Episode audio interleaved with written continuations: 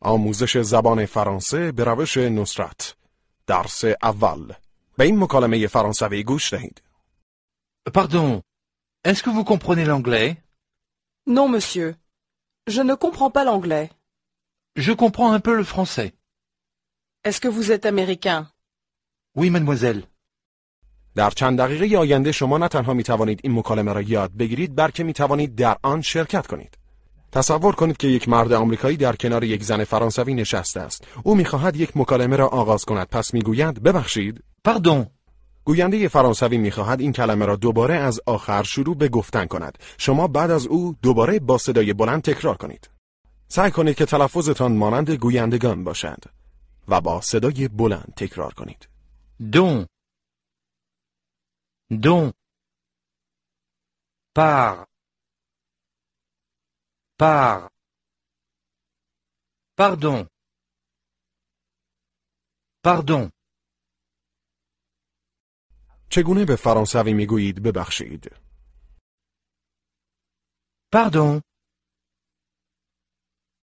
حالا او می‌خواهد از آن زن بپرسد که آیا او انگلیسی متوجه می شود یا نه اول کلمه انگلیسی L'anglais. L'anglais. چگونه می‌گویید انگلیسی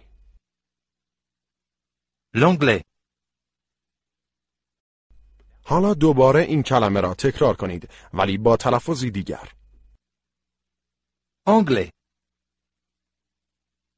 Anglais. حالا همراه با حرف ال L'anglais. L'anglais.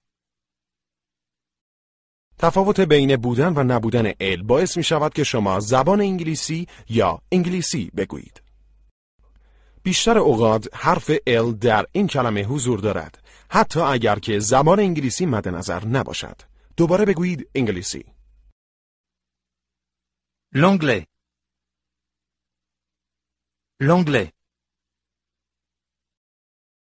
بگویید ببخشید. Pardon.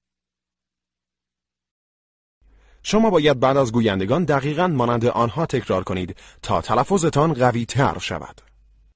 Pardon. دوباره بگویید انگلیسی. L'anglais. L'anglais. حالا او می‌خواهد بپرسد آیا شما متوجه می‌شوید؟ اول کلمه متوجه شدن یا فهمیدن؟ Comprenez. قسمت به قسمت تکرار کنید. Né. Né.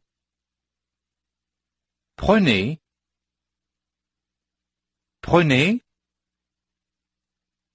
Con. Con. Comprenez. Comprenez. بگویید فهمیدن. Comprenez. اینجا شکلی است برای گفتن شما متوجه می‌شوید. گوش کنید و تکرار کنید. Vous comprenez. Vous. Vous. Vous comprenez. Vous comprenez. بگویید شما متوجه می‌شوید. Vous comprenez. یادتان هست چگونه می‌گفتید انگلیسی؟ L'anglais. بگویید شما متوجه می‌شوید. Vous comprenez.